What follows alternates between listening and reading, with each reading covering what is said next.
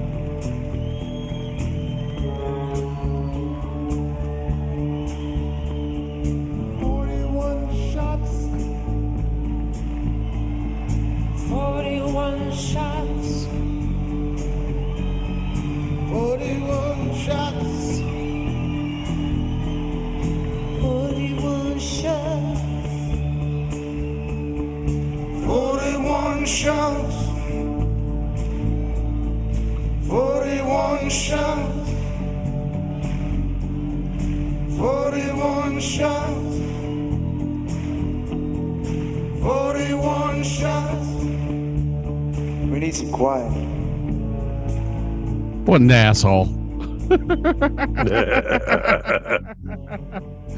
All right. I, I don't mean to say that to those Bruce Springsteen fans that are out there. Bruce Springsteen is back on tour this year. I, I know that Burke is excited about that. You, you know my feelings. I do. I do. He's a But- he's a brilliant songwriter, brilliant lyricist. I hate his voice. Anybody who takes his songs and does a cover takes them straight to number one, which means he's a great writer. I just can't stand his fucking voice. That's just me. Well, here's the thing. My brother, my brother's favorite artist Praying for his life. It's Bruce. is Bruce, and my brother is getting out of jail, prison, in time to see Bruce Springsteen with myself in Oklahoma City. Oh, nice. That's cool. So he gets out of prison. He drives out to, or he goes out to Las Vegas. He gets registered, and he comes here to see Bruce Springsteen, his favorite band, with me. That that that that's kind of cool. I, I won't lie. That's kind of cool. So you have to kind of like Bruce a little bit now. Mm, Sure, whatever. I, I, I may even fly you down to go with us. Look at that. Look at the excitement on my face. How about you? All right, I. I wouldn't want to interrupt you and your brother's reunion. That would just not be fair to you two. yeah, I'm sure that's how it goes. All right, so we were in the mines of Moria. we had just gotten out of the tomb of and, and and correct me if I'm wrong. Balin was the the dead body that held the book, Right. who was the old smart one from The Hobbit. Correct. Correct. Correct. Yes. He, he was actually the um what do you call it? Scribe secretary. Yeah, yeah, yeah. uh, uh, for the group. And so that was the book that that Gandalf was reading from just before the attack by the Yep, trolls. Yep, yep, yep. So this attack by the trolls leads them through several different areas. I mean, it- and let's let's just stop and talk about once stairway? again some no no no just running through these amazing hallways and all done in cgi all done uh, unbelievable i mean i what is uh uh, Samwise says, "Oh, that's an eye opener" or something like that. I mean, it's truly breathtaking scenery that they're running through. But when they're running through, and all these these goblins start coming out of cracks in the ceilings, running down these pillars, it's creepy as fuck. I mean, it's great, but it's creepy as all hell. And then these guys, they're trying to run for the exit, and they get completely surrounded by an army of a, a- couple thousand of these nasty trolls and whatever and they're just like eh, they're in a circle going okay what the hell are we going to do now? And then all of a sudden way in the background you see this light and light usually means good. Yeah, not in this case all of a sudden they hear this low rumble and they all turn around look at this light and they all scatter like cockroaches. And you're like oh that can't be good because what the hell's coming now? Um, so what this was one of the things that we talked about a little bit earlier, the illustration, the the animation of this of the of the Balak, Balak, Bal- balrock Balrog. The animation of the Balrog did total justice to the illustrations that were made in the book in the original book in the original book. It is Okay. exactly what it looked like. Um, I mean, as far as you could, you Yeah, and they probably took it a step further in the movie and everything, but then and, and I'm sure they did it justice. But yeah, though that is that is a great, great creature. oh shit, hang on, hang on, hold mm, please. Now what? Apparently, he's yelling at a cat or a human. We're not quite sure which. That would be a cat. Oh, okay, fair enough.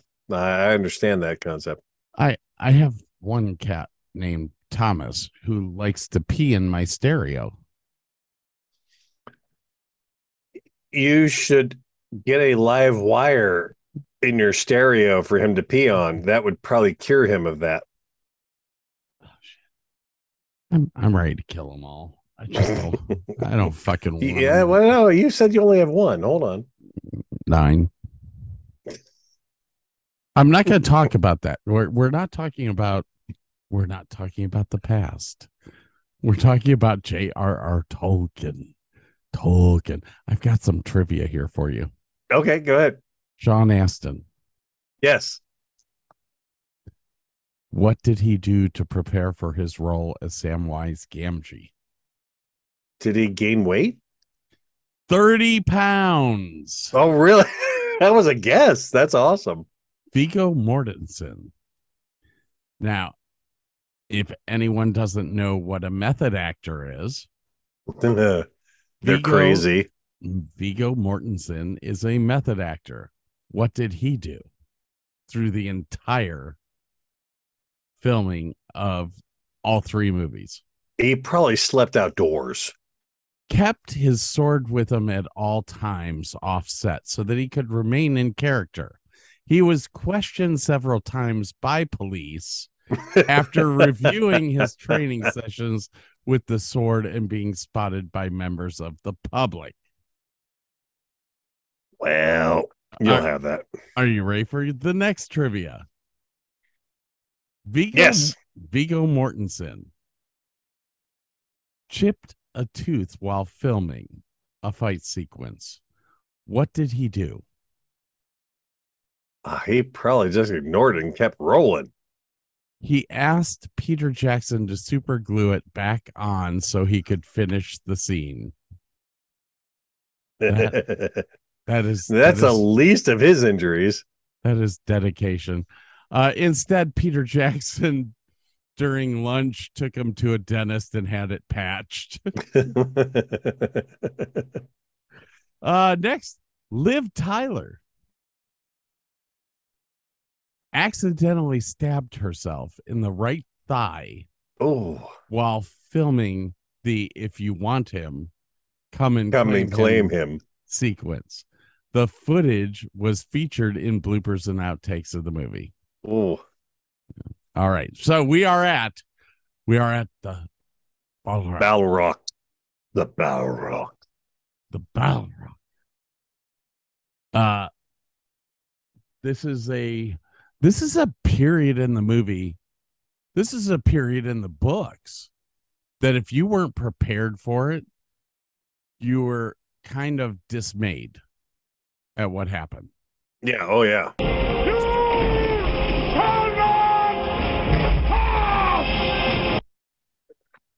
because Gandalf was like the biggest part.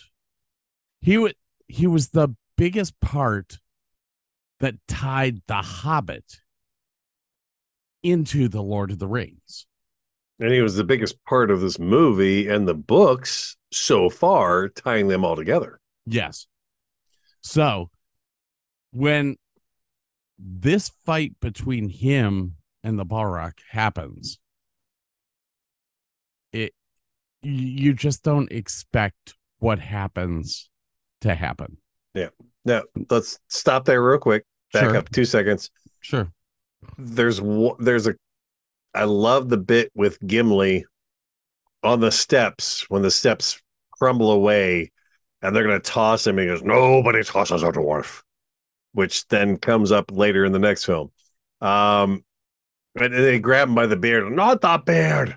Uh, and there's one great shot of an arrow shot from Legolas that they just follow the arrow and it goes right dead center into the forehead of one of the orcs up in a tower.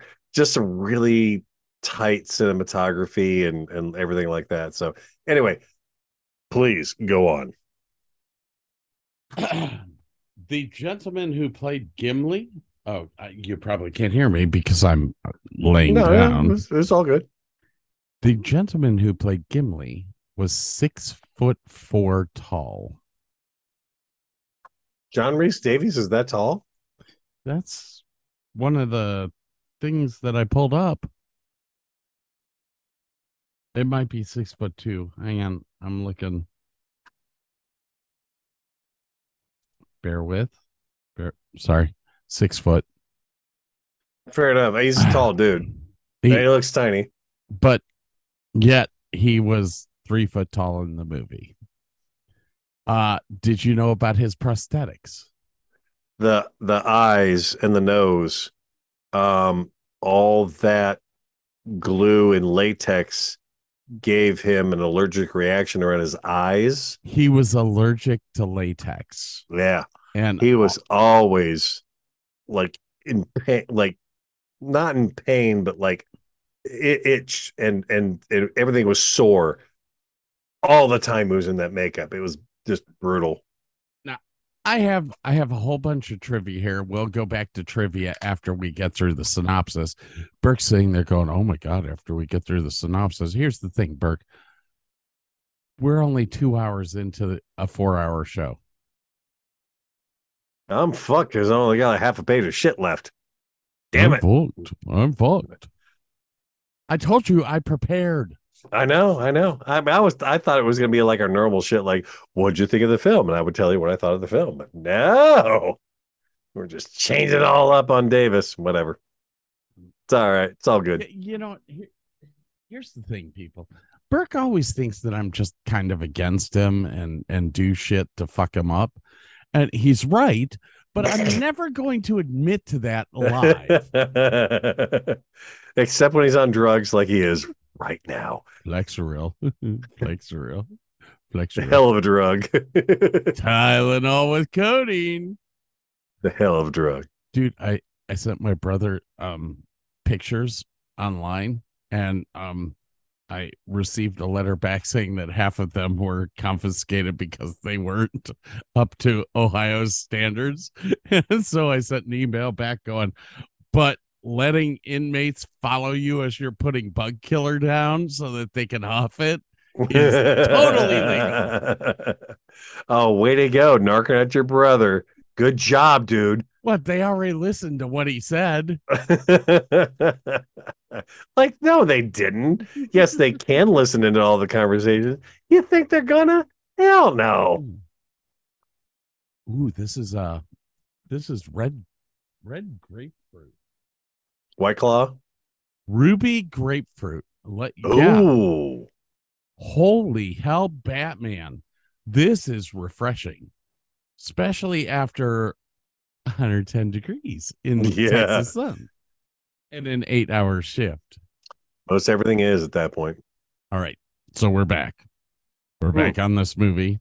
All right. So, did you ever notice how, like, Gandalf first says that you cannot pass? He's telling the Balrog what you can and Yes. cannot do. And then, he goes, "You shall not pass."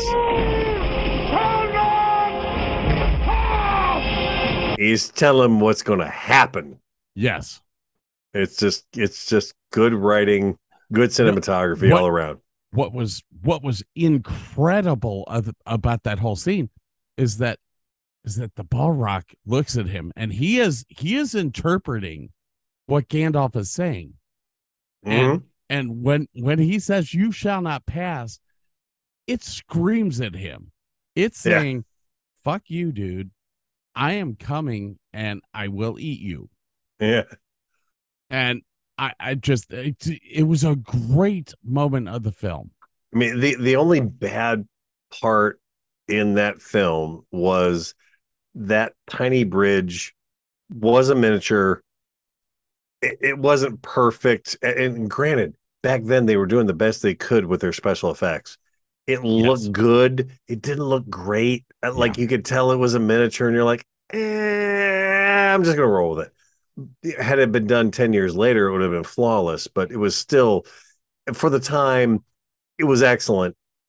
You look at it today and you're like, yeah, it's a, it, it could be better, you know. But other than that, but the action and the acting totally overrode all that. You, Yeah. you can forgive it because everything is everything else is so good Yeah. going on that whole scene, that whole the whole section of the movie. Uh so after You shall that, not pass. yeah, you shall not pass. The Balrog falls. Uh he uses his electric lasso Uh, And- flame, but yeah, and grabs a hold of Gandalf. And and this is probably the best moving moment in the show where he looks at all the people and says, Don't be a fool, run. no, no. He says, "Fly, you Oh. fools! Yeah. He says what? Fly, you fools!" I thought it was run, you fools. Nope, it's fly, you fools. And then he gets sucked down, and and Frodo freaks the fuck out. Well, in And they're all trying to run down to help him, and they're and like Boromir is going, he's grabbing them all, going, "There's nothing we can do. This is He's this is beyond us. We got to get the f out of here."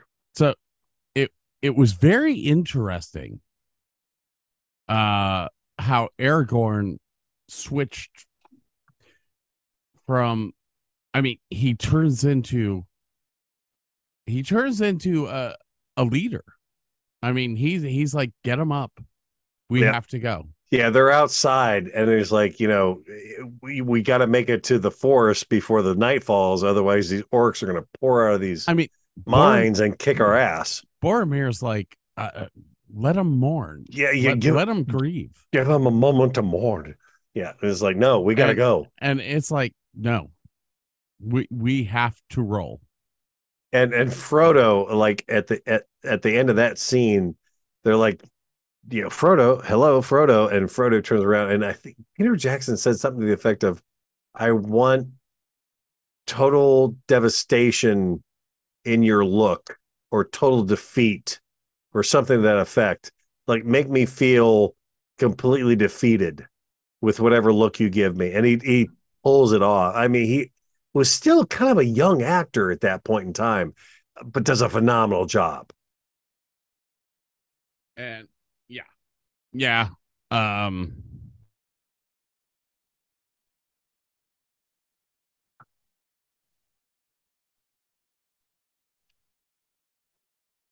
yeah i know you, you here here's the so strider aragorn literally becomes the leader of the group Yep. and he pushes them forward with Legolas's help to get them to Lothlorien. Yes. Yes. I Uh, think you're right. this is this is Cate Blanchett's land. Yes. Now Cate Blanchett is is an elf, but she's a high elf with And she is one of the three elfin ring bearers also. Yes. So so she has she she has well, Arwen's father is one. Mhm. She is one. And I can't remember who the third one was. I want to say l- the leader, uh, we see it in The Hobbit, the guy that is Legolas's king, I think Yeah. is the third one. So they head to Lothlorien, which is major, major magical. Oh, yeah. It's like all forest elf. Like, yeah. Oh, it is. It's, it's gorgeous. It Cate- is absolutely gorgeous. Cate, Cate Blanchett's, Blanchett.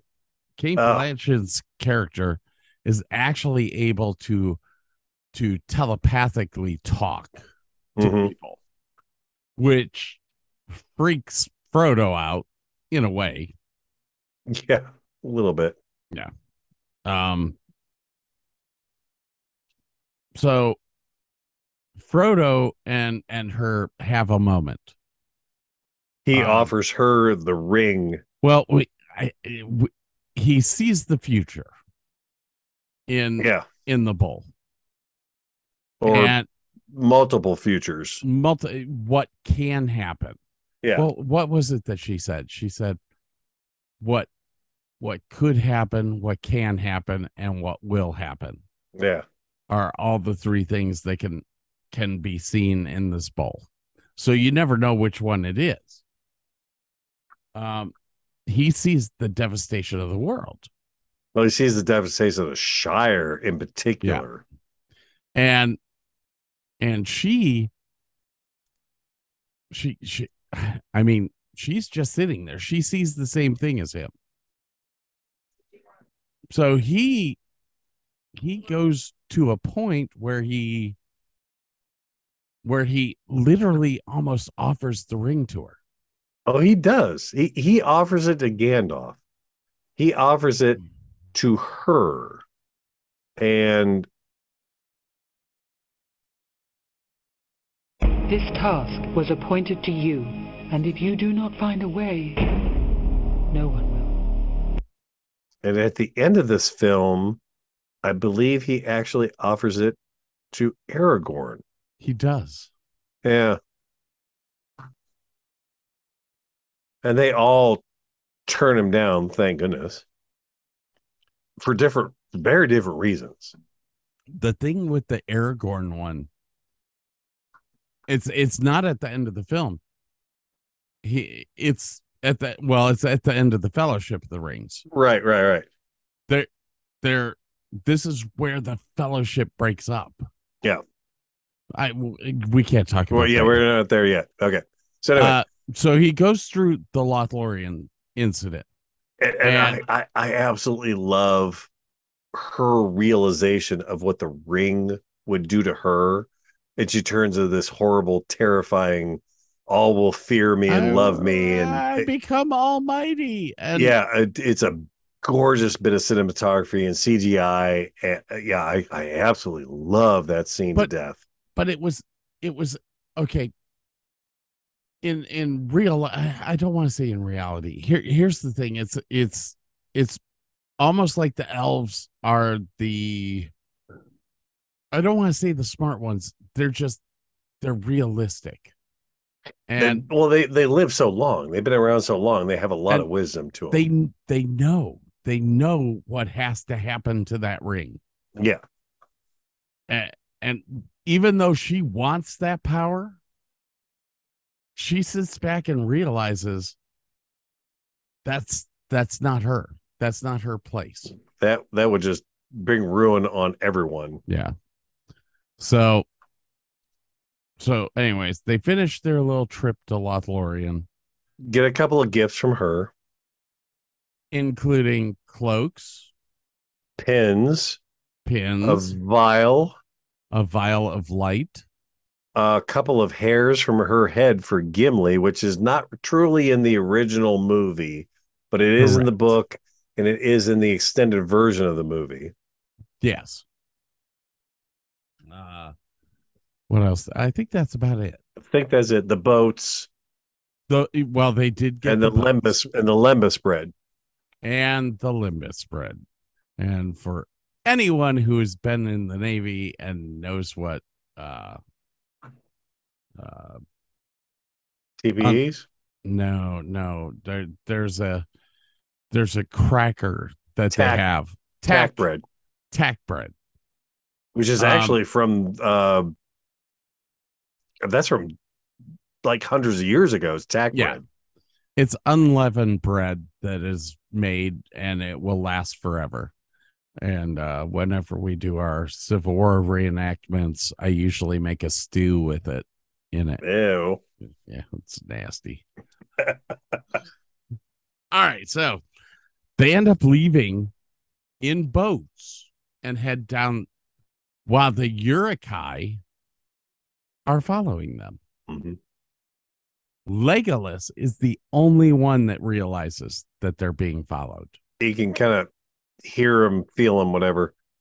He can And then and then they come to the twin statues. The oh my gosh, that whole cinematography thing. I mean, I know it's all CGI, I But- don't care. It but- is fucking gorgeous. but you're It going is- across the lake and you've got these two huge statues just reaching out, and you're like, oh my god, Holy crap. oh, No, it, it is stunning. It, it's just absolutely, even to this day, that is just a stunning bit of cinematography. I don't care who you are. so we're going through, and the advice that was given to him by Cate Blanchett of not trusting anyone kind of comes to fruition here. Yeah, yeah. She tells Frodo not to trust anyone. Yeah. Now, and and she makes a point of saying Boromir will betray you. She's seen into his heart. Yep. And he he even like when he's like telepathically linked, like has to like avert his eyes because he knows she Well, knows This is that he's weak. yeah. He he basically is out getting firewood. And he meets up with Frodo and tries tries to take the ring. It's almost like he is not himself. This is the power of the ring over humans. Yes. and what was what was very very unique to me with this is that Viggo Mortensen's character was not drawn in by the ring He was tempted, but, But- not- he Not like resisted.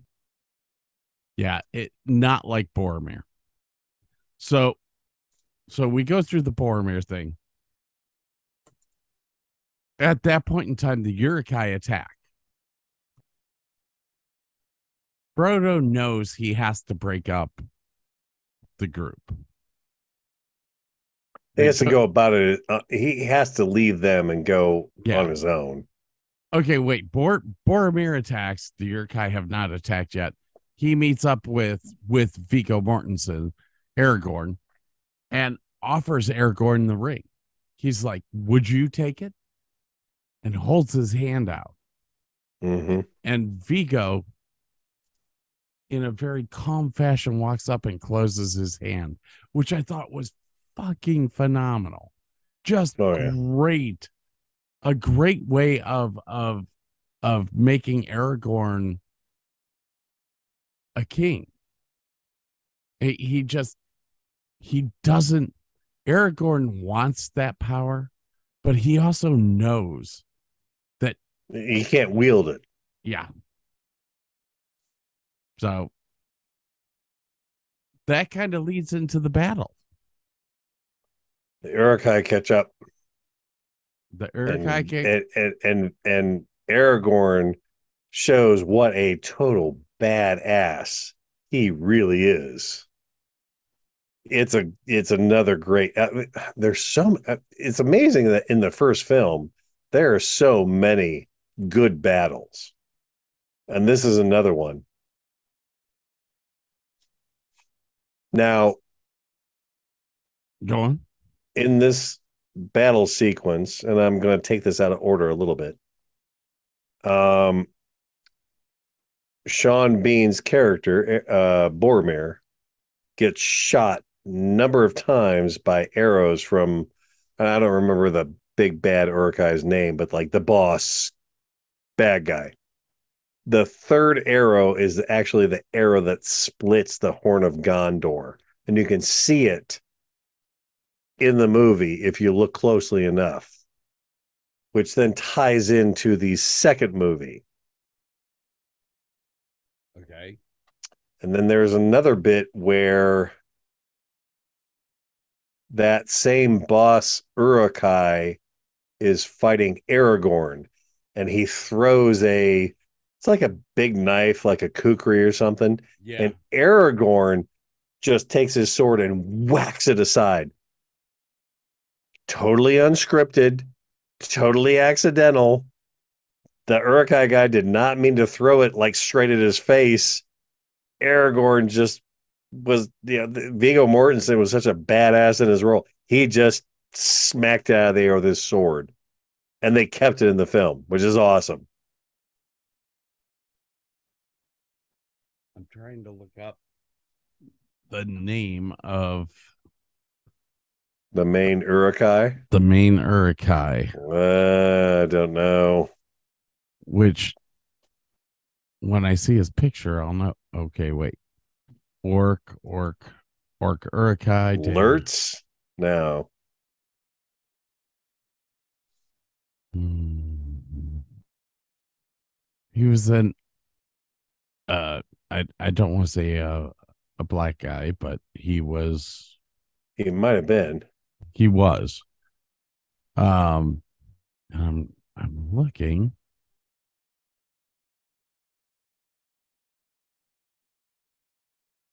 It wasn't Philip Greaves. Skirmish fought at Amon Hen between the Fellowship, the Ring, Force, Uruk-hai. Da, da, da, da.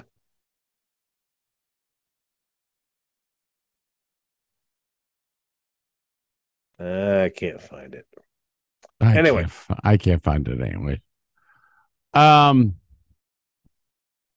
I can't. Oh, there it is. Lutz, Lurtz, Lurtz. Okay. It was him. Okay. Lawrence Makoare. Yes, that was that was our guy. Um, and he is the one that that pulls the the uh bow and arrow and shoots Boromir. I think he shoots him five times Yeah. before Boromir actually dies. Um, That guy was in Die Another Day. yes, Did not know that. that was a very moving moment with Boromir and Oh, yeah. Aragorn. And and when we go into Return of the Kings, it, that will be very significant with with Aragorn dealing with Boromir's dad. Oh, yeah. That's a whole other can of worms That's- there. That's that's a huge can of worms. Yes. All right, so So during this whole thing, the halflings are taken.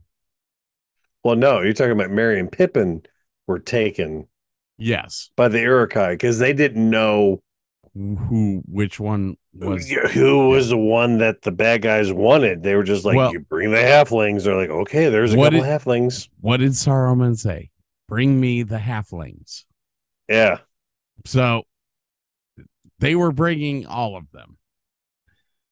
Now, Merry and Pippin sacrificed themselves to let Frodo and Samwise Gamgee escape. Get away. Yeah. Which is like a really great character arc for them because they were like stupid, carefree. And along this whole movie, they they realize there's something bigger going on here, and, and I think we need to help. And that grows in the next couple films for both of them. yes. And then, yeah, because this whole movie sets up a number of uh, story arcs. Uh, Frodo accepting his duty to carry the ring, Yes. Aragorn accepting his bloodline, Merry and Pippin accepting that they are in a war, Yes. not only for all of Middle Earth, but for the Shire, which that it really impacts them more than anything else. Yeah. Um so yeah, there's there's a I only have 10 minutes to finish getting through this movie and then we have Oh. to go, go to our stuff. Um so sorry you have to speed up. Uh, you can take all the time you want, just don't pass out. Okay, so so the fight continues and uh Frodo tries to get away. Tries to get away. He knows he has to do this job on his own. Yep. And Samwise Gamgee follows him. Yeah, he, yeah, yeah. Frodo jumps in the boat, starts rowing across the river, and Samwise, Go back, Is- Samwise. Go back. yeah, I made a promise. I made a promise to protect you. Yep. And that that like I know he says, I know you have to do this alone, but you're not doing it without me, uh, which is a great line. I and am that- I am not you, a- you got to admit, in this movie, Sam is actually the hero of this whole movie. Oh my gosh. I what I was just about to say is I'm not a Sean Astin fan. Yet. Uh, His okay, character was the hero of this movie. his movie Rudy. Oh yeah, A lot of people loved it. Okay, great. I hated it. it's all right. He's a pussy. Uh, sorry, he is. In this movie, I wanted to hate him. and I you couldn't. couldn't. he on. jumps in a river, damn well knowing he can't swim because he's got to protect. He drowns He drowns. trying to protect his friend. No, it's great, Uh, uh, uh, fucking bastard. bastard. yeah, hate you got to love him because you hate him, and you hate him because you love him. I haven't liked him since Goonies. But yeah, it's like but he, you know, he even the funny thing is like he tells Frodo after they meet up with the elf that they should go home, yeah, and and they're like, oh, okay, yeah, but his purity and his loyalty to Frodo to keep him on the path is really the like that that's the driving force at the end of this movie. right. It's it's the weird. Uh, it's You hate him, I know you hate him. You do. Get. Did you see him in Rudy? He was fucking annoying.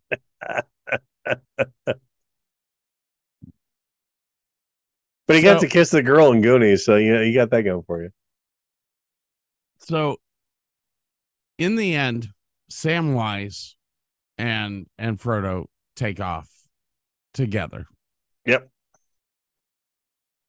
the rest of the fellowship that's left alive meet together and and, and Legolas's face when he hears that Frodo is gone it it's just like okay there's so much disappointment yet Aragorn takes control looks at everyone and says let's go kill some orcs And Gimli is just totally in on that plan. so so you finally have uh despite playing a dwarf john Rhys davies gimli is the tallest of the actors who played members of the fellowship he is six foot one Knew I had that written down somewhere. um so what what's gimli say yes. let's go kill some orcs yes and and off they go. So all of a sudden you have two storylines Mhm. starting in two different directions, which is exactly how the next book is written. Yeah. Now, with that said, we're out of time. We're gonna take a break. We're gonna take a pee. We're gonna go over everything that we just discussed, figure out whether this movie, well, actually, we're not. We're not gonna figure anything out as far as shelves. no, because this is this is a a whole thing. I still have a whole bunch of trivia left. We have gone over the entire synopsis of the movie. It only took three hours. We have one hour left, guys. Yeah. It's 901. Oh yeah, we did start summer calling. Yeah, start three hours. Yep, yep, yep, yep, yep. Okay. So we have one hour left. And I got like two other points to talk about, but I got yeah, we we can talk. You We're can gonna have talk. you can have two other points all you want. I have I am on page 30 of 124 and it's all trivia. So we can have a good time talking trivia. I can uh, wait, wait. I have no trivia, so I can like try and answer the trivia. Oh, we're Oh, in. yeah. We're in Yeah. like Flynn, man. Let's All do right, this people. thing. We are uh we we shall return Shortly. in a moment.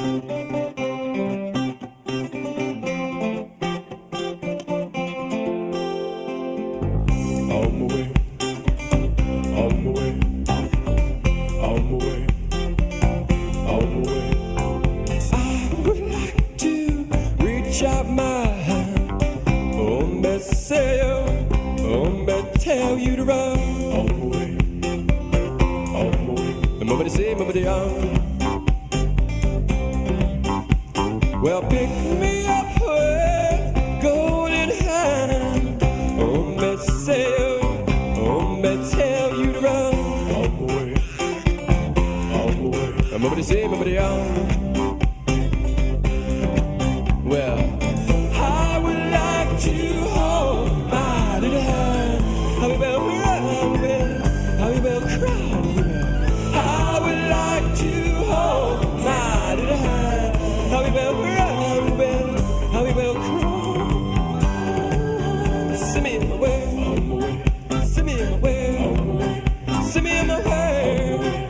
me on my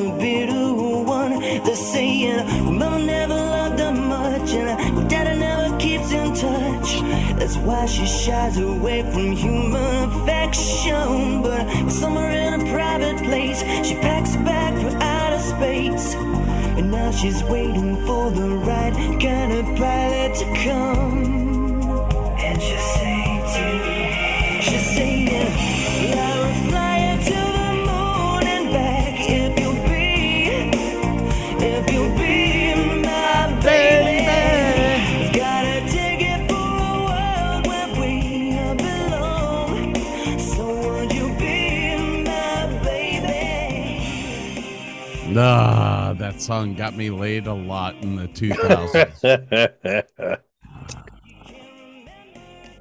I'm sure about alcohol was not involved, but No. whatever. I I have I have no clue where alcohol would fit in. Yeah. Um, by the way, yes, I, I did see your note. I would agree with you. There there is some fun music with that group. I was just watching some on YouTube last night and I was like, "Ah, I forgot how good this shit really is. Yeah, I actually have one of their albums too, so I should I should just download that crap. All right, so we have 47 minutes left.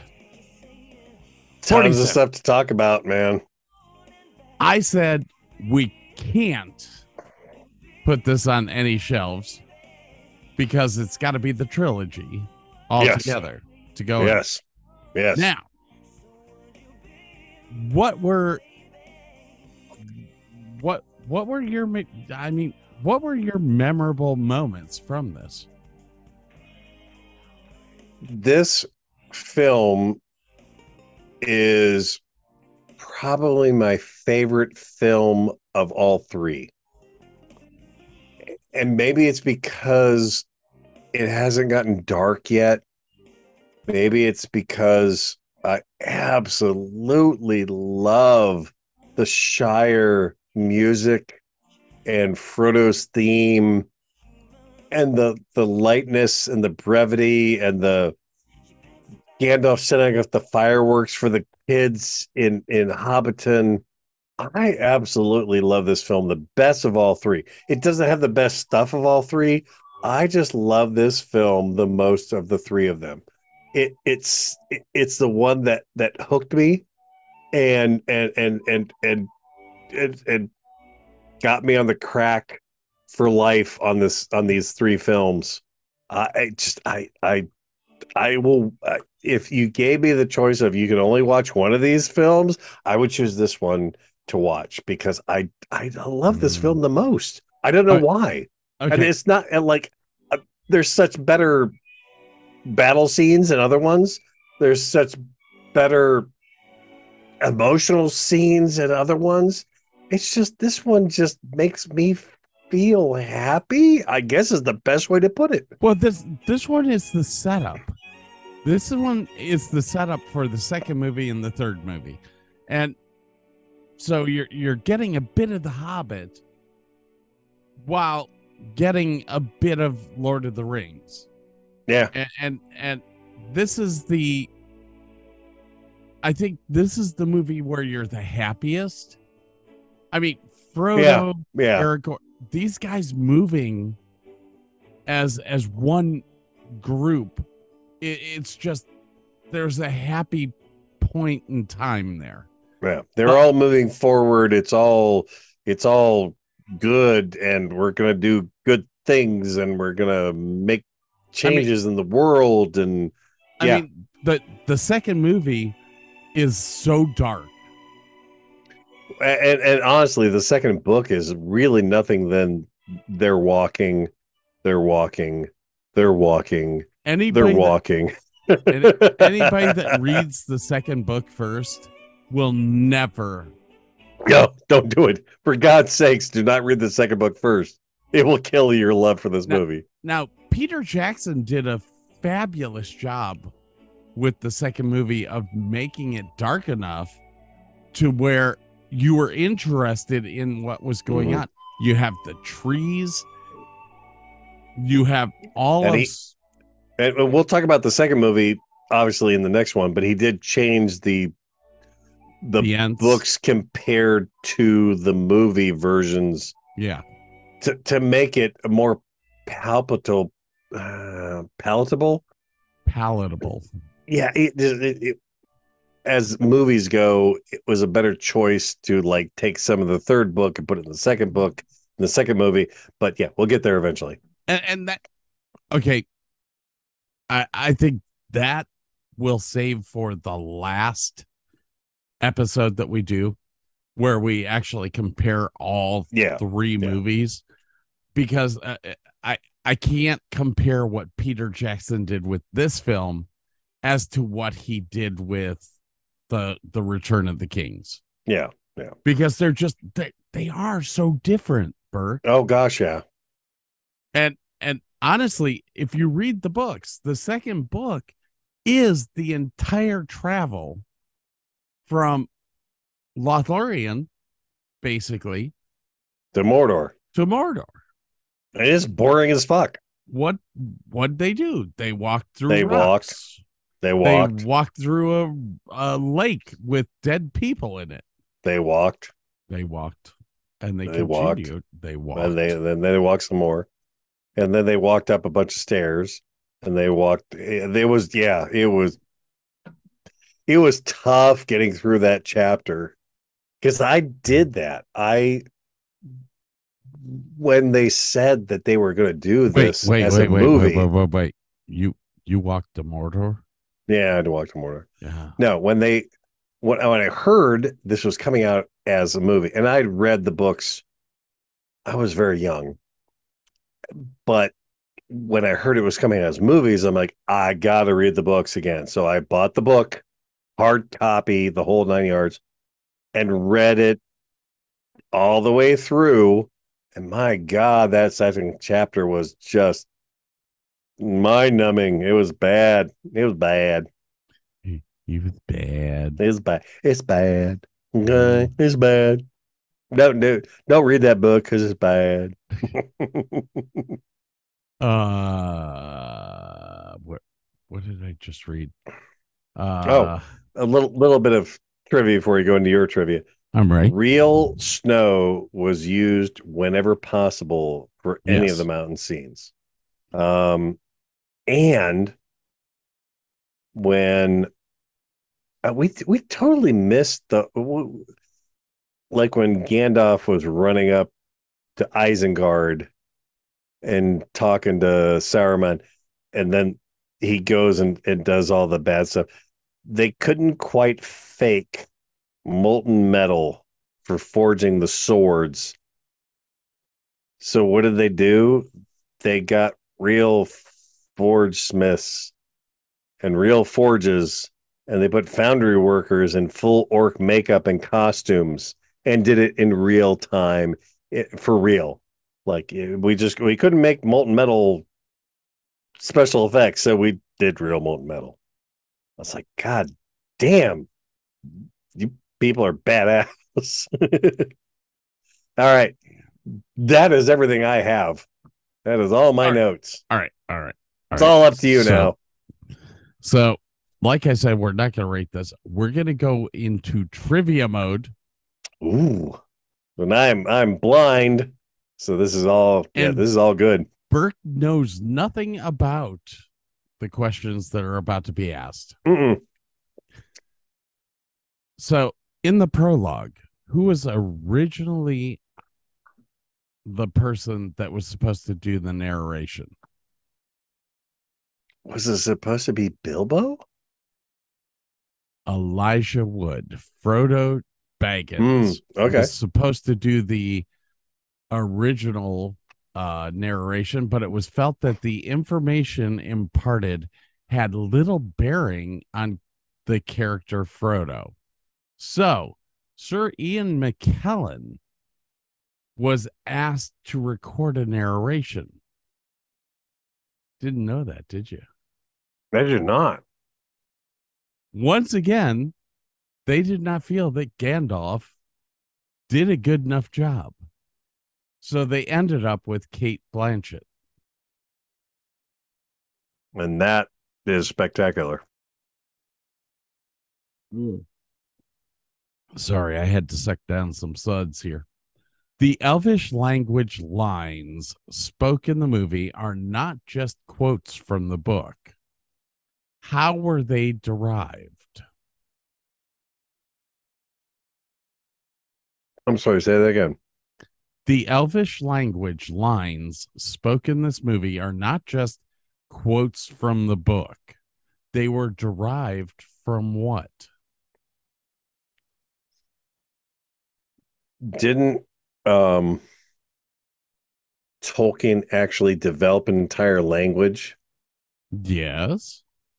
and didn't the director and Liv and somebody else actually learn that language?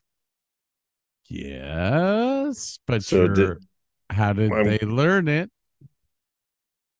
Uh from Tolkien's son?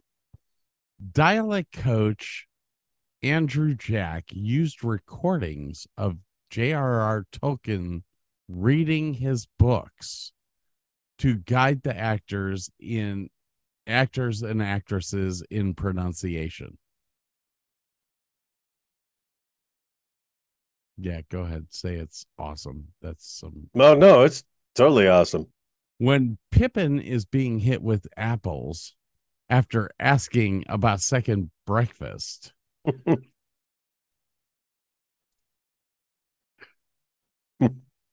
Who is checking the apples? I thought it was Aragorn. Aragorn is chucking the apples at his head. They had to shoot the scene 16 times to get it right. Billy Boyd says he believes Mortensen enjoyed himself immensely. so, Andrew Jack, I, I think I remember this guy's name. I think we have talked about him in the past. yes. Dialect coach for movies and theatrical productions for 30 years. Yes, he has been a dialect coach for years.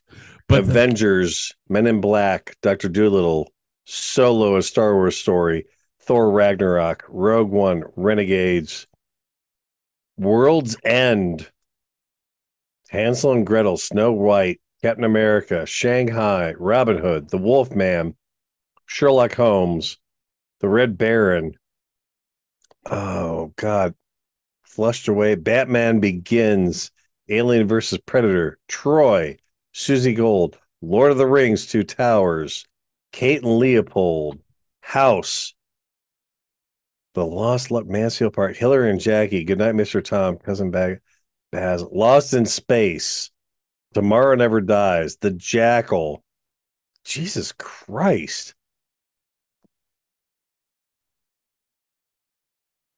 Chaplin, Robin Hood. Good Lord. I think we've talked about this guy before. we have because he worked on the Avengers. Okay.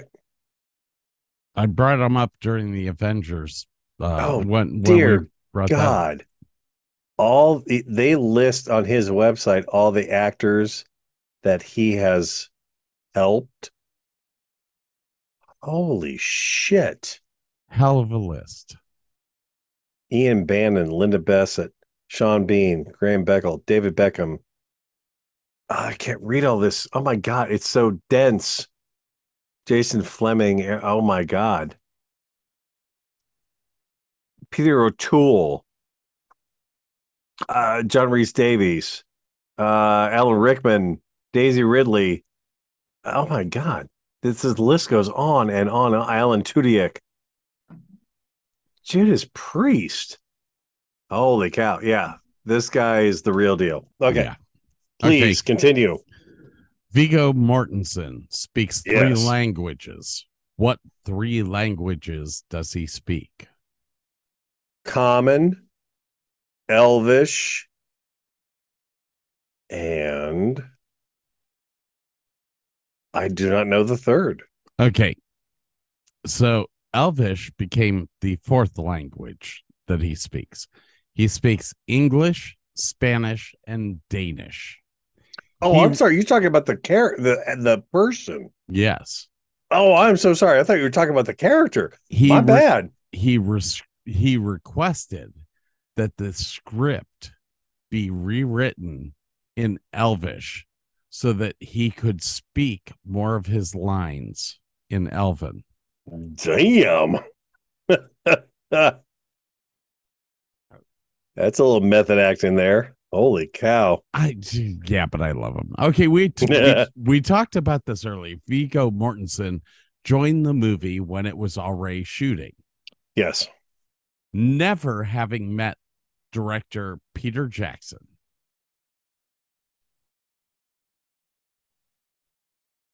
What was the main instigation for Mortensen to take the role?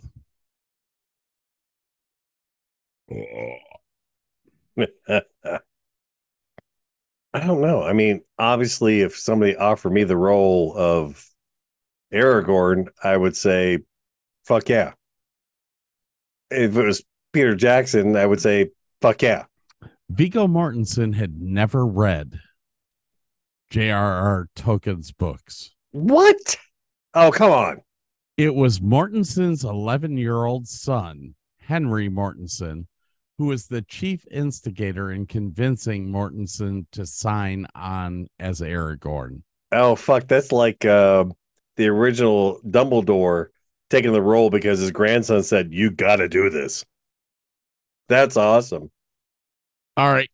Viggo Mortensen did his own stunts. Yes. He also insisted on using what as a weapon? A sharpened sword? he would only use a real steel sword instead of a significantly lighter aluminum sword or a safer rubber sword, which were manufactured for the battle scenes and stunts for this movie. Good man.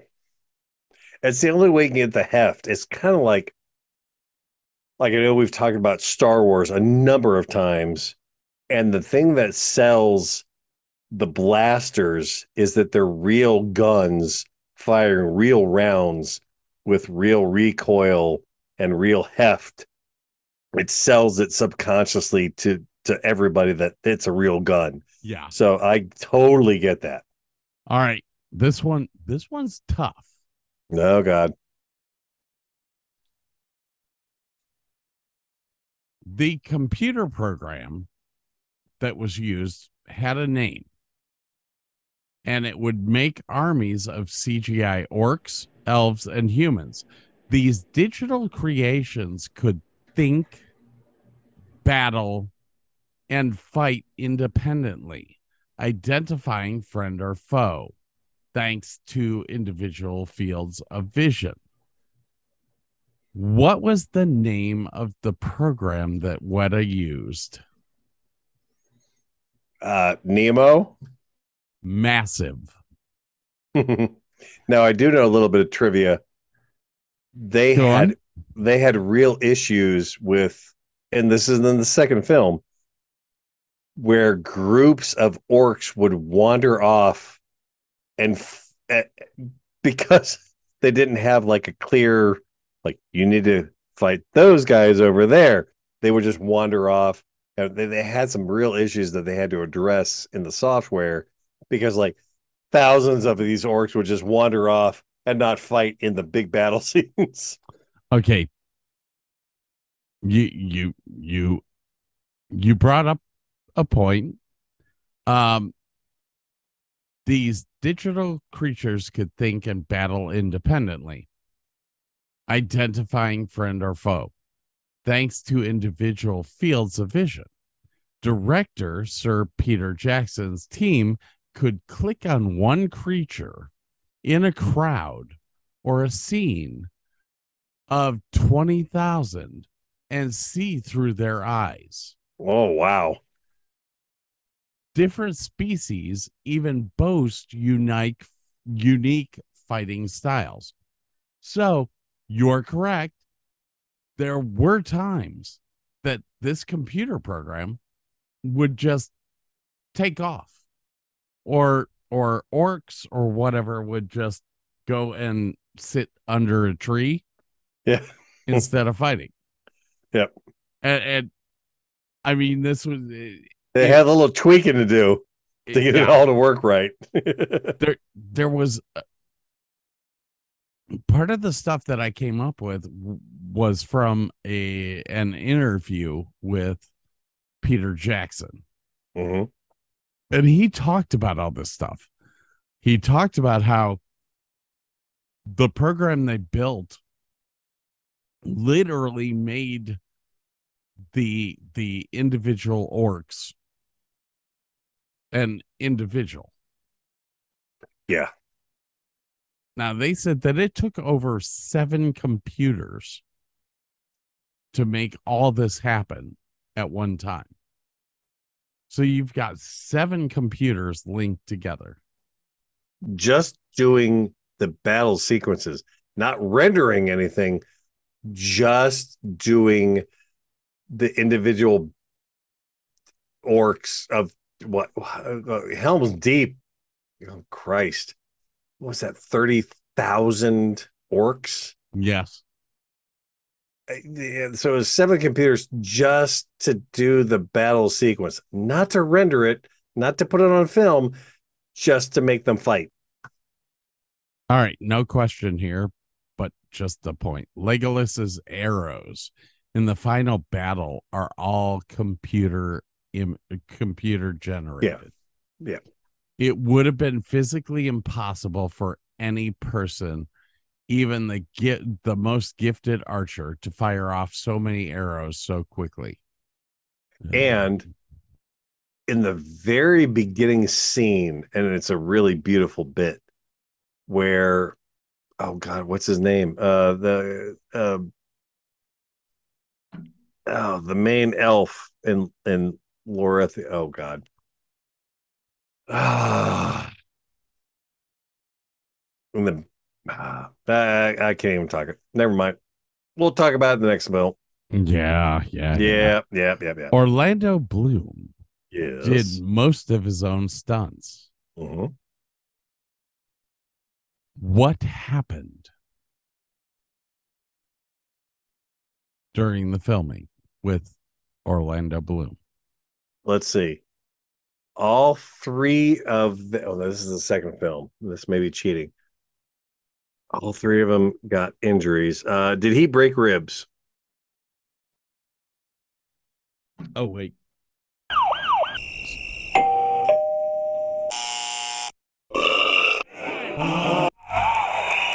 There it is.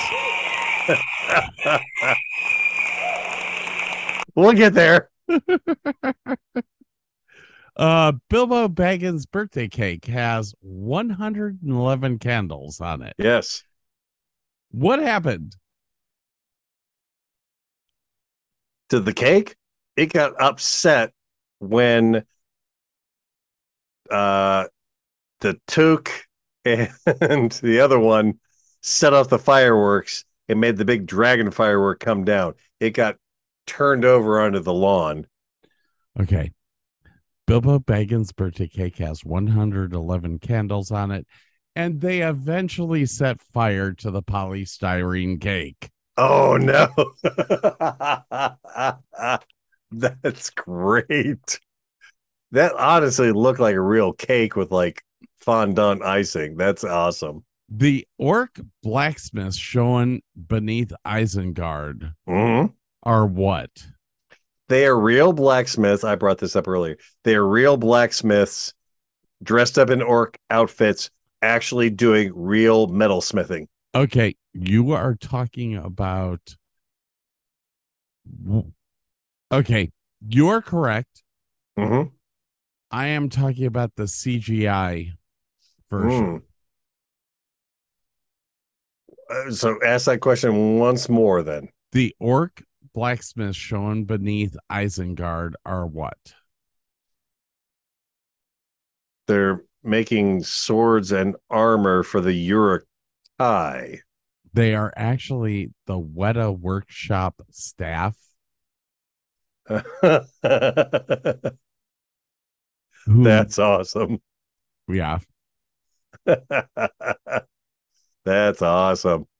Uh, when Bilbo finds the rings at the start of the movie, find when Bilbo finds the ring at the start of the movie, Gollum cries out, "My precious." Okay. However, Andy Serkis was not on set that day. Who made the scream? Uh, I will go with Peter Jackson. Dominic Monaghan stood Oh in, no shit. stood in for Andy Serkis. That's the dude. Um, no, that that's um um um uh, full of a toque. That's Merry. It's yeah. Okay.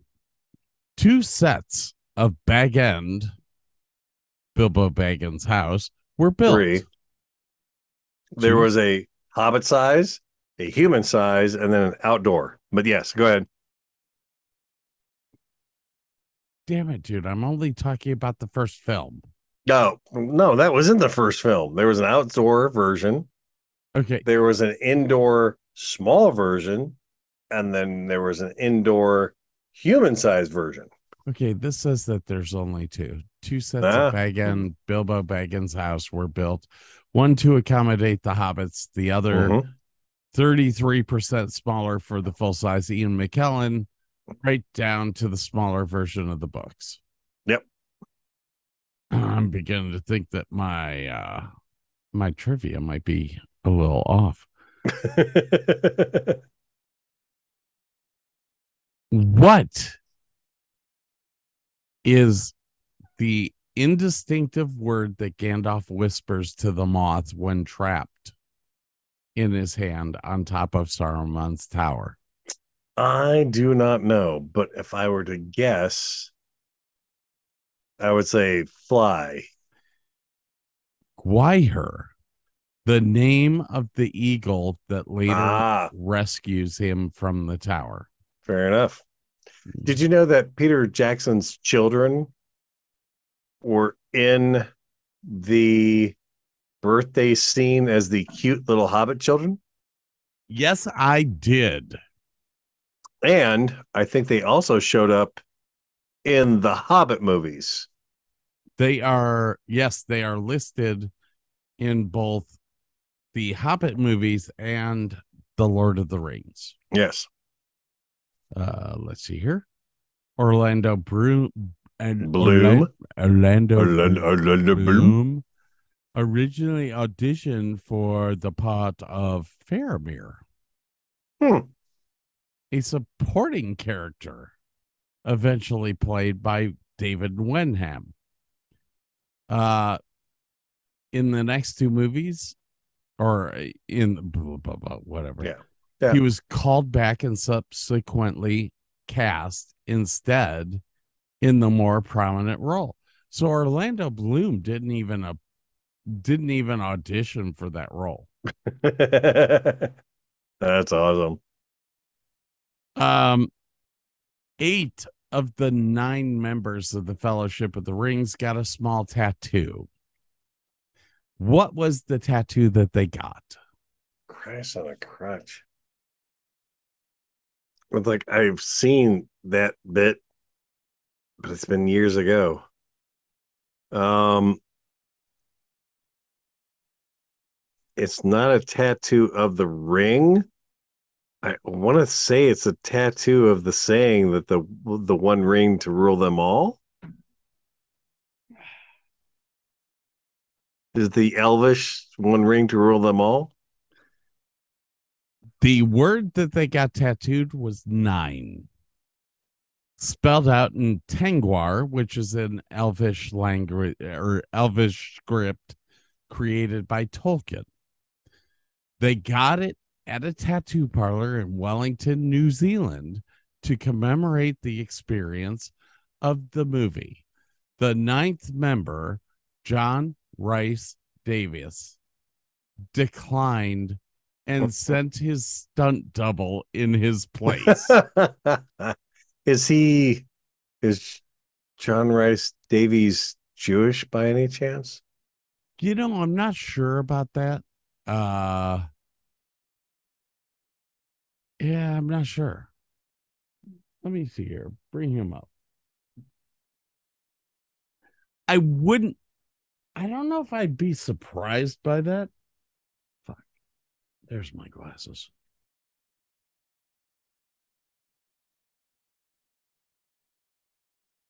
Wikipedia. Welsh actor. Sallah in Indiana Jones. Untouchables.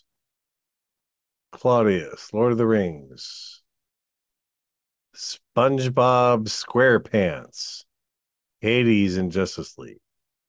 Okay. All uh, right. If he's Welsh, I kind of doubt it. I I do. Um I think he probably just refused Self- to get it. Described rationalist and skeptic when it comes to religion. Holds Christianity in high regard, stating that Christian civilization are a better place. Okay, so no, not not that. All right.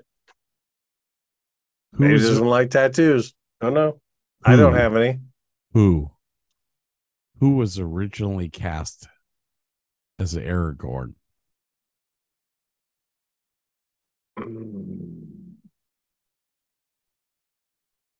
Daniel Day Lewis. Stuart Townsend. No, that's right. No, I, I talked about this.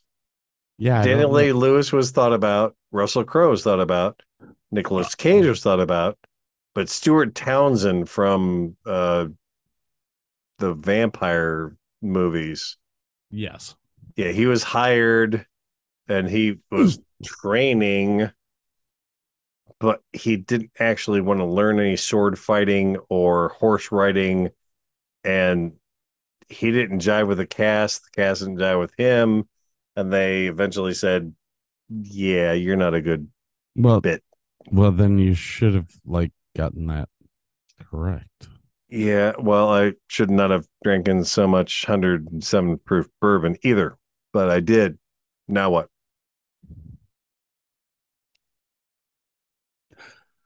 After the New Zealand premiere, director Sir Peter Jackson joined the actors who played the nine members of the fellowship by getting a commemorative tattoo of his own. What tattoo did he get? I don't know. What did he get? Well, everyone else got nine. All right. Did he get 11? No, he got 10. No, okay. What 11 would have been funnier. No, but 10's pretty freaking funny. but, but mine goes to 11. Sir Peter Jackson originally original plan was to exclusively hire British actors for the role of hobbits. As it turned out, Billy Boyd and Dominic Monaghan were the only British actors hired. British? Uh, uh, one of them is Welsh and one of them is Irish, if I recall. I'm just reading the damn shit. Sir Peter Jackson's original plan was, was, all to British actors. exclusively hire British actors. and that failed. That's okay. Thank you. In one, if one, in one, oh fuck, in one take of Bucklebury Ferry, Bucklebury Ferry. Elijah Wood overshot his jump. What happened? Did he land in the water on the other side of the ferry? Thank you. That's a hell of a jump because that was a good jump in the film. So, over the 16 months of shooting, how many times were the script rewritten? Oh God. 18?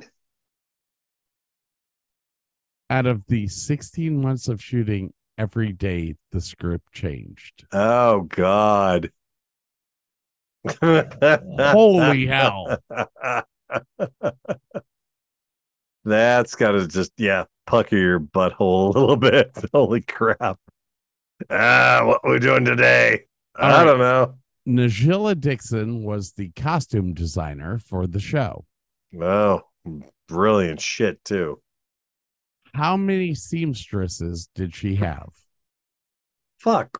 200? She had 40. Now, with those 40 seamstresses, how many costumes did they create? Oh, Christ on a crutch. 3,000? 19,000. Oh my God.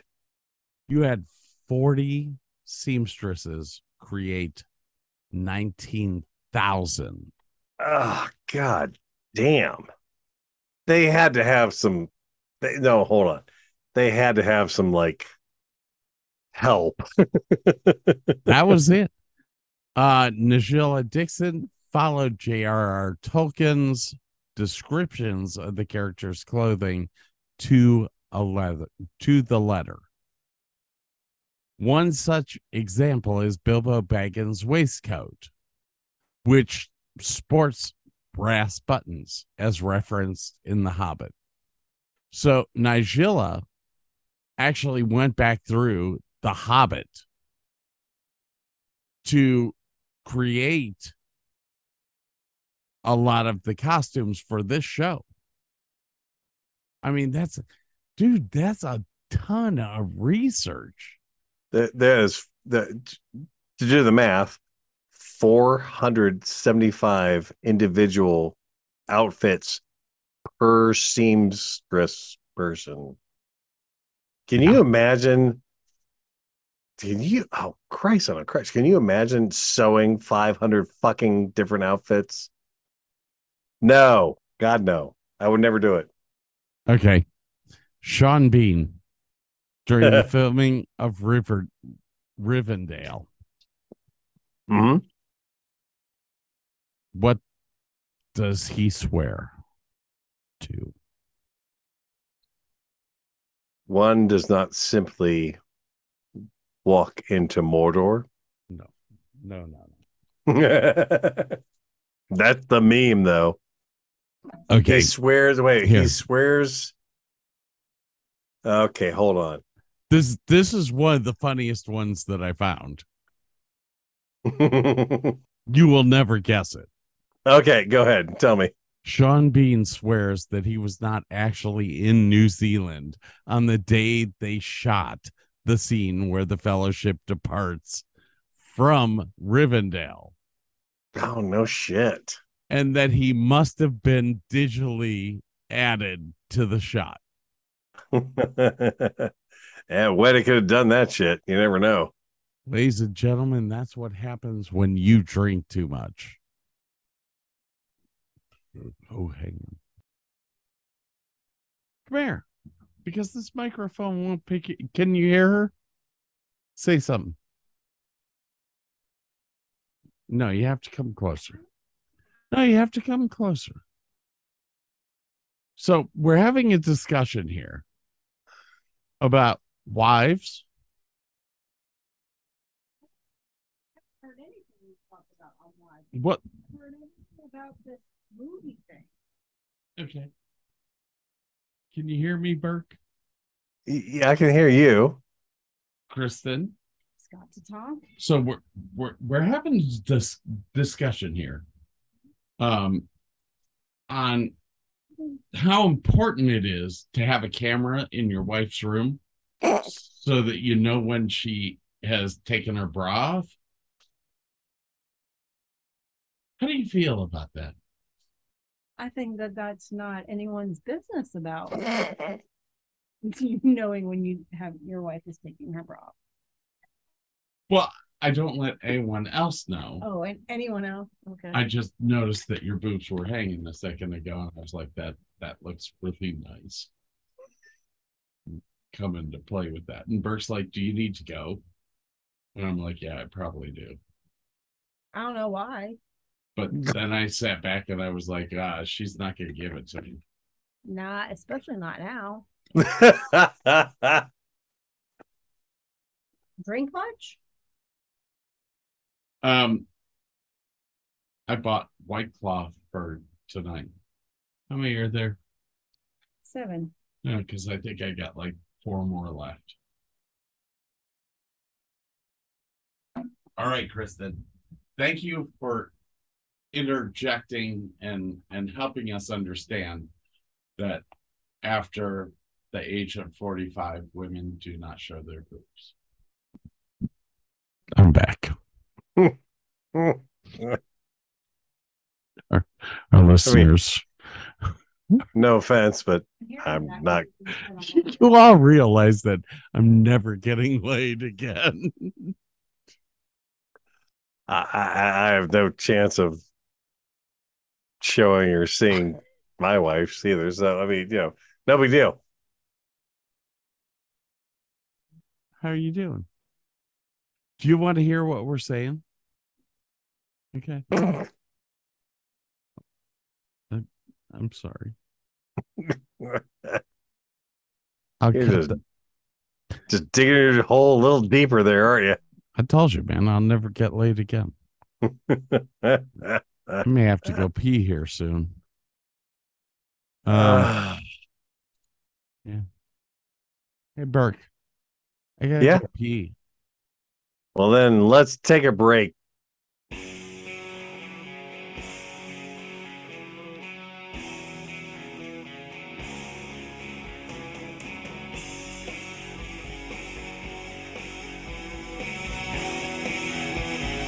We'll be back. Talk to you soon.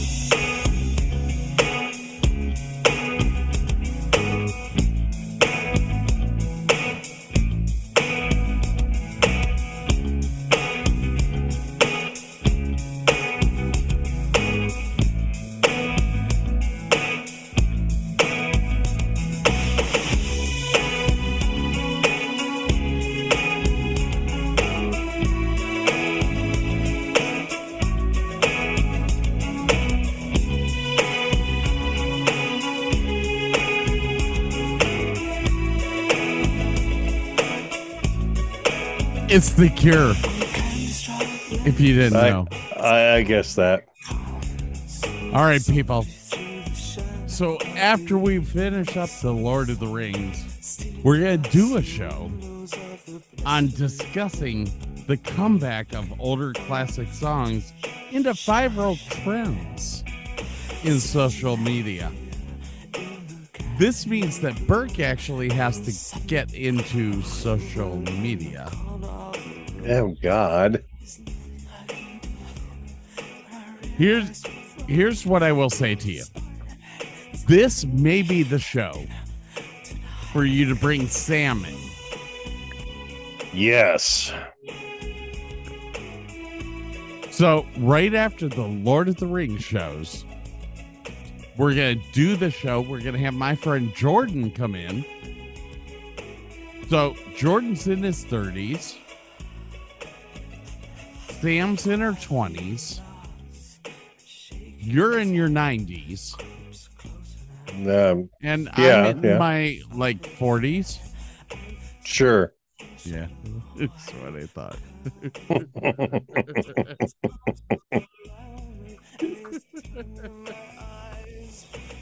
All right.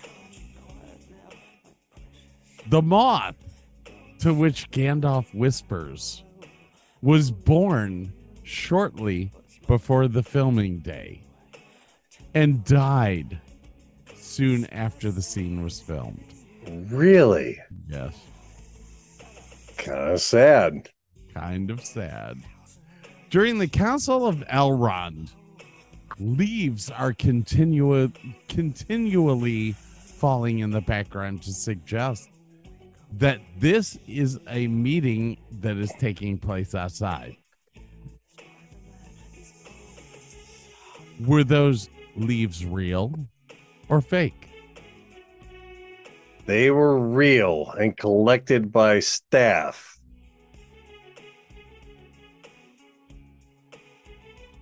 More than a half dozen crew members were positioned above the set, dropping leaves at various intervals. you are correct, my friend.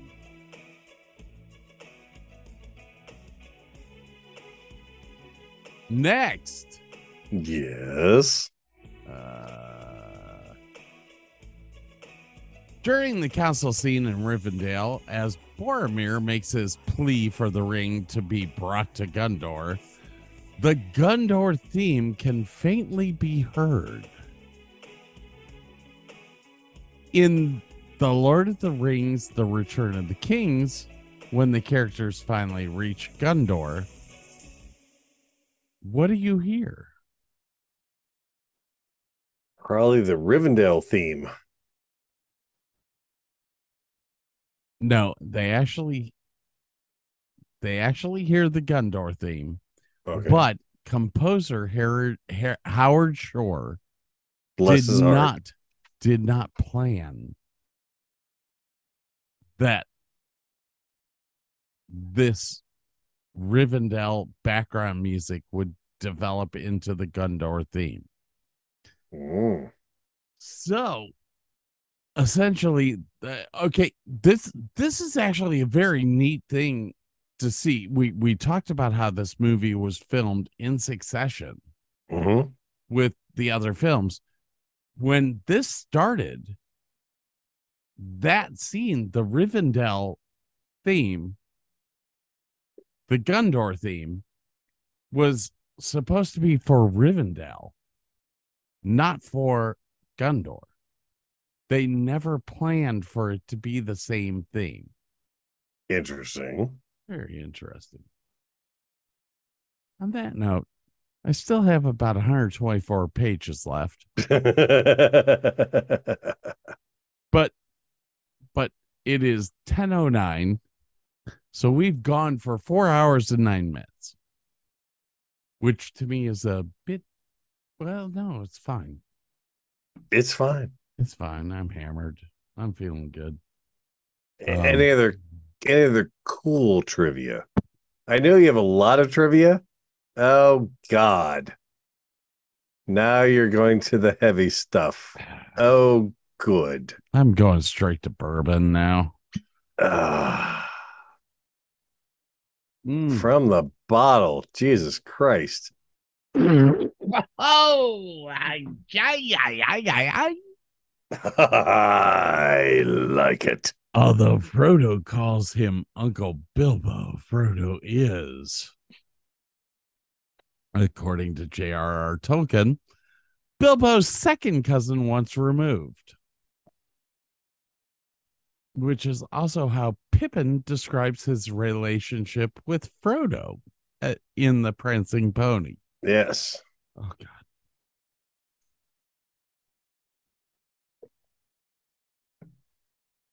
Sorry, I had to drink White Claw. White claw to get the taste of bourbon out of your mouth. no, that was not the taste of bourbon. That was the fiery pits of hell in my stomach. Holy hell, Batman. Um, let's see here. Liv Tyler. Oh, Liv Tyler. had never read the books when I she can was see that. I can she- see that. when she was approached to appear in the trilogy. She actually didn't read the books, but boned up on Middle Earth lore prior to the filming. I can see that. Guess who else had not read the books? Uh, Frodo. Sir Ian McKellen What? Really? hadn't read the books when he was first approached for the project. Uh Apparently, Sir Yeah. Patrick Stewart was offered the role of Gandalf, but turned it down because he didn't like the script. oh, I did not know that. That's not on my trivia. So Ah. I, I'm on IMDb trivia because I don't ever get on here. I'm like, I'm just scrolling down, like, huh, okay. Gollum looks different in this movie than in later installments because scheduling forced those scenes to be filmed based on an early design made before Andy Serkis was cast. Yeah. Yep. That one I knew. Uh, during one take of the Bucklebury Farms, Huge He- splinter. Yeah. Okay, I'm not even gonna say that then. Uh Miramax Miramax spent 14 million dollars to develop the project, but because the projected budget the Weinstein brothers needed Disney's approval to go ahead, Harvey Weinstein made the pitch for two movies with a projected budget of no more than 180 million. Mm-hmm, mm-hmm. Disney's head, Mark Eisner, rejected the proposal. wow. And I like Mike Eisner too. Yeah. Well, Hmm. So Without- a- apparently David Bowie expressed an interest in the role of Elrond, but Peter Jackson said to have a famous beloved character and a famous star colliding is slightly uncomfortable. Interesting. Well, honestly, if you think about it, would David Bowie have stuck around for all three movies? He probably would have. And let's face it, David Bowie as an high elf would not have been horrible. Mm. I kind of would have that, that kind of would have liked to have seen that actually. If I was gonna go with a rock star or something like that, I think it would be uh uh come on, the guy from the police. Um Sting? Sting. Yeah. I think Sting would have been a phenomenal elf. High elf. Yeah. Not too bad. I, I, you know, here's the thing. Mm-hmm. When it comes down to it, the movie that we got was extremely good. Oh God, yeah. We could sit here and nitpick all we want, but the movie that we got was good. It was something that you could follow. It was something that young kids could get interested in, while those of us that are older that read the books Still enjoyed. still enjoyed it. I it, it did did this movie get kids to read again? I would say so. Maybe not as much as we would like. I absolutely think that some kids went, wait a minute, this is a book? I have to read this shit. Yeah, I absolutely think that is absolutely true. 2001 was a year that was phenomenal for kids because you had them reading Tolkien, you had them reading Rowling's Harry Potter. Yes. You oh had, God, yes. you had a huge surge in the world of reading, which I don't think we've seen since. No. No. You have not seen movies move and motivate people to go read a book lately. I mean, I what was the last one? Uh uh The the the lightning thief. Uh, maybe. But that's a stretch. was it what was the vampire one? Um uh, interview with the vampire. no, no, no, no.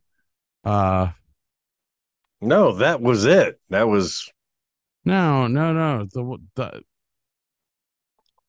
mm, come on. It was with Robin Patter, Pattinson. Oh, you're talking about Twilight? Yes. You know, those books sucked. Okay, that's great. I, I'm saying that that's the only thing that we've had after this. Yeah, true. Yeah, I when mean- did uh when it when did Interview with the Vampire come out? That was long before. Yeah, that was before this.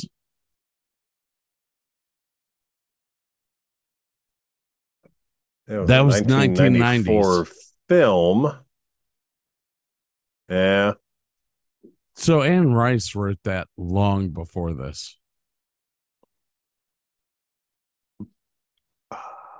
Yeah, that was a good thing. Yeah. Yeah. Anyways, All right. is there anything else? Uh, okay, just tell me right now, and then we'll go into our conclusion. What what do you think of this movie? As I said before, of all the three films, this is my favorite. It's the most innocent. It has uh, some of the best uh, musical cues, some of the best cinematography. There are things I love about the second and third film that cannot compare to this one, but this holds a very special place in my heart. Um, I I adore this film to death. This is eh, much like the original Star Wars film. Is it the best one? Maybe not, but it fills me with joy. I love this film. I love watching this film. If you said, "Oh, we're gonna," you have a choice between three of these films to watch tonight. What do you want to watch? I want to watch this one. So, I yeah, I absolutely adore this film. Hmm.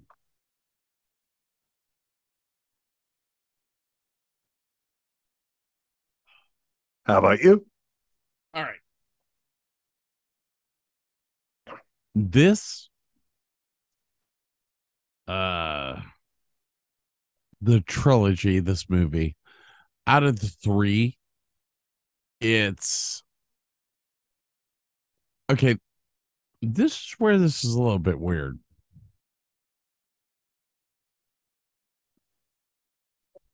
Why do you say that?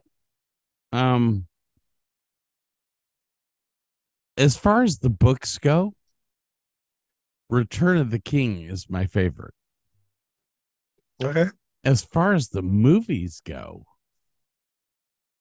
The Fellowship of the Rings is my favorite. Yeah. And and I think that Peter Jackson did a fabulous job of skirting around different things that were in the book. There were some things from other books that were brought into this movie. And it it actually made it made the movie better. You you had some insight into what was coming up. Yeah. And that's I, I think Peter Jackson did a phenomenal job with this movie. There was a bite. Now, as far as all of the Democrat or all of the numbers go, there wasn't a bite. No, this is the worst of the three. Return of the Kings. numbers. Yeah, Return of the Kings was the best out of the three. I I don't agree with that. And I honestly think that people purchase trilogies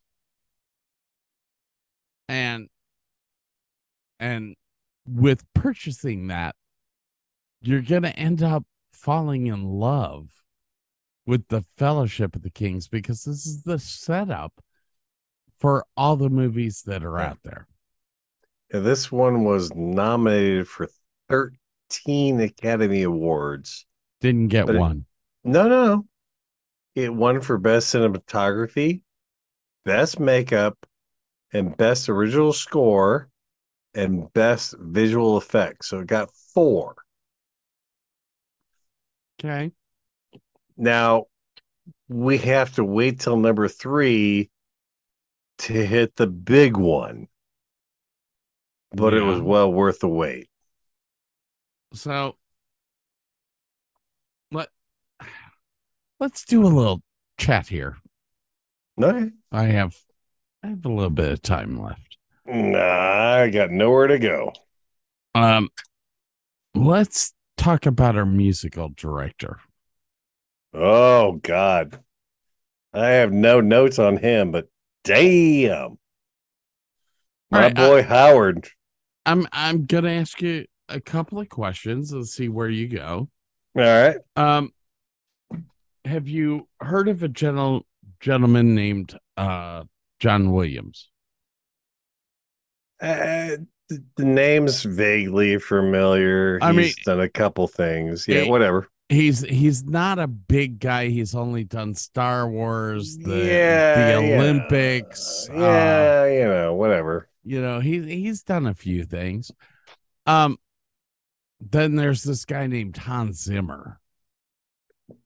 He's done a couple little things. Whatever. He, he's not big either. Yeah, whatever. Um, it- here's what excited me about this guy is that all three movies, just like John Williams, just like Hans Zimmer, they all had the same music through it in different variations for different moments. So you had this recognition to the show. So you Yeah. had this recognition all the way through the trilogy of the same music. Yeah, Howard Howard is great at taking a piece of music for a place. He's also great for taking a piece of music and attaching it to a character. He is also great for taking a piece of music and attaching it to a moment. And then he can take those motifs, those themes, those little tidbits, and work them into another scene.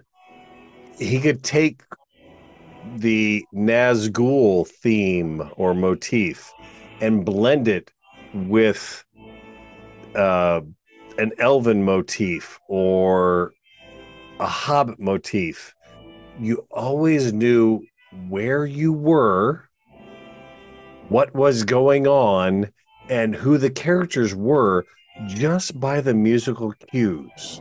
And he set those all up in this film and then played on those for the rest of the two films beautifully. It- it's just it's a great, great. Uh, I, I I can't see it's a piece of music. I can't see it's.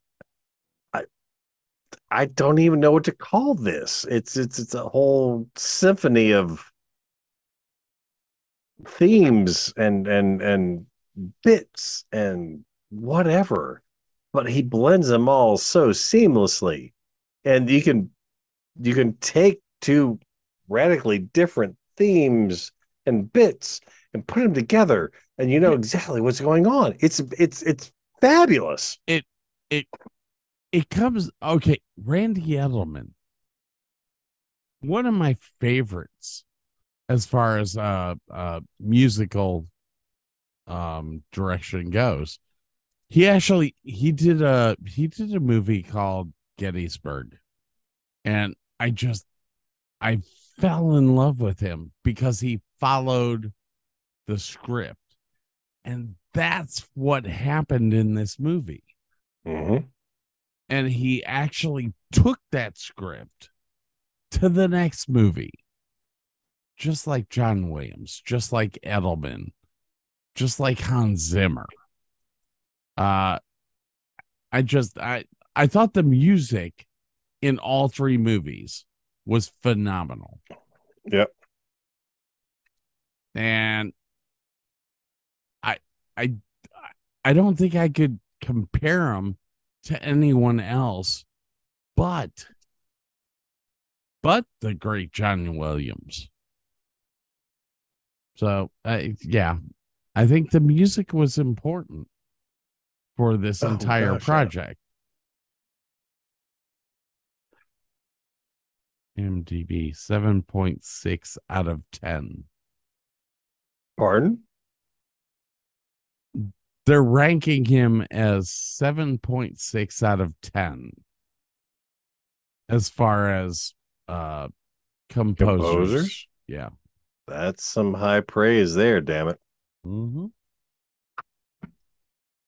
Well, on that note, I think we've discussed this movie enough. Uh, we got to go to the next movie after this, yes The Two Towers. it gets dark Yeah, it's awesome but, but the fact is, uh, okay, he did a great job of taking a shitty book and turning it into something. We're walking, we're walking, we're oh walking, yeah that's true. walking. well he pulled a little from the first book and a little from the third book into the second movie to make it good. And he did take some liberties but for a cinematic experience he kind of had to. And it really worked well Oh yeah. Um, yeah there's some great stuff in the second movie oh my god I hope that people uh understand that I went in depth with this with this dive into this. I think I had to. I think we had to. oh yeah Uh, this is this is our behind the bar in the glass box top shelf Eh, we're we're gonna pontificate and please forgive us but damn this is some good stuff that's uh we damn. This does not happen a lot. Um and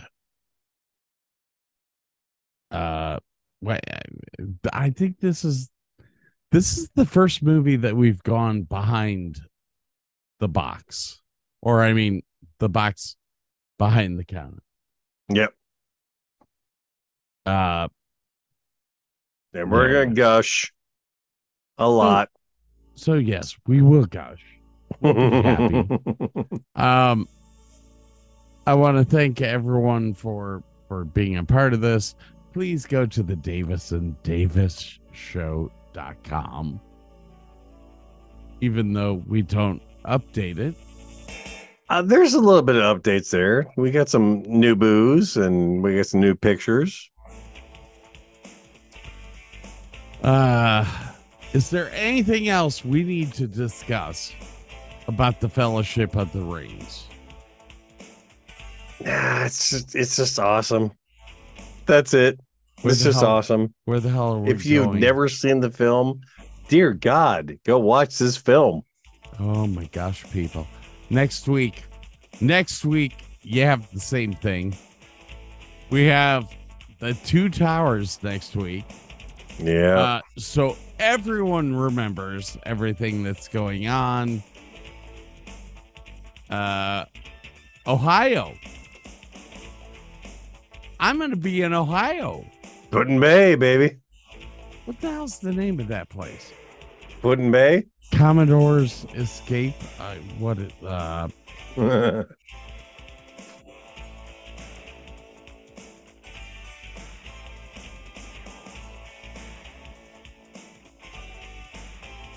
retreat.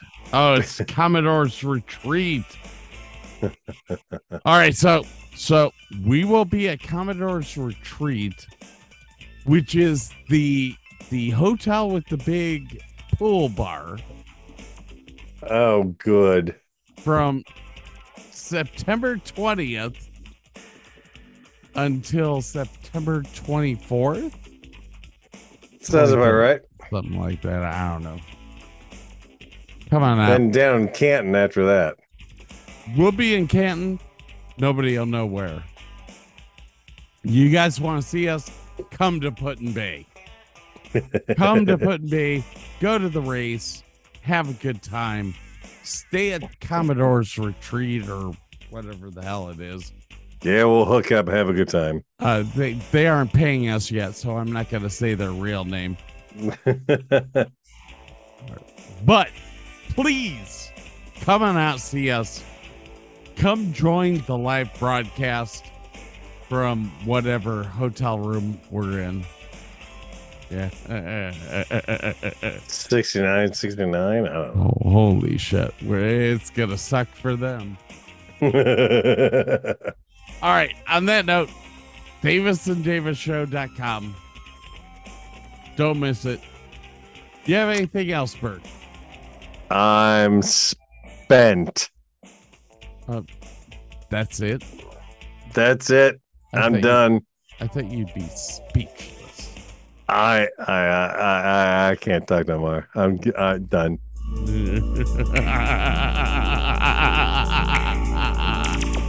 Y'all have a great night, and we'll talk to you soon. Woo! Bye bye, everyone.